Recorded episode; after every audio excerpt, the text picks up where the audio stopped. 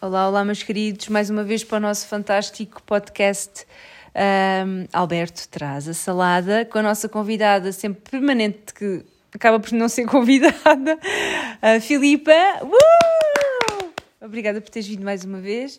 Então, olha, hoje vamos falar, vamos debater, vamos observar, vamos discutir uma situação que eu acho que acontece todos os dias na urgência, que é eh, quando chega um casal à triagem, o, o marido é que está doente e a mulher diz eh, que o marido não consegue falar e é ela que faz a anamnese.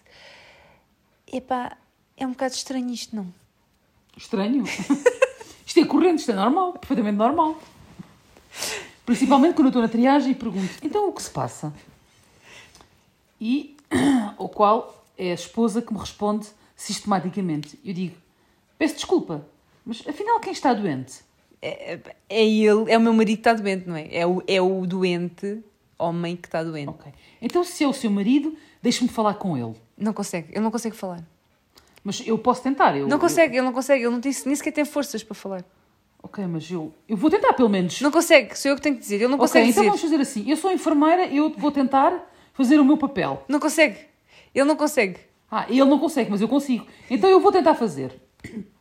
Afinal, quem é que está doente? É o senhor. Diga-me, o que é que lhe aconteceu? Ele não consegue dizer, ele está muito cansado, ele não consegue falar. Sou eu que tenho que lhe explicar. Ok. E claro, isto, com isto tudo, o marido está de cabeça baixa, sem dizer uma palavra. Eu vergonhado. É vergonhado, exatamente. Mas isto é ocorrente. E há explicação.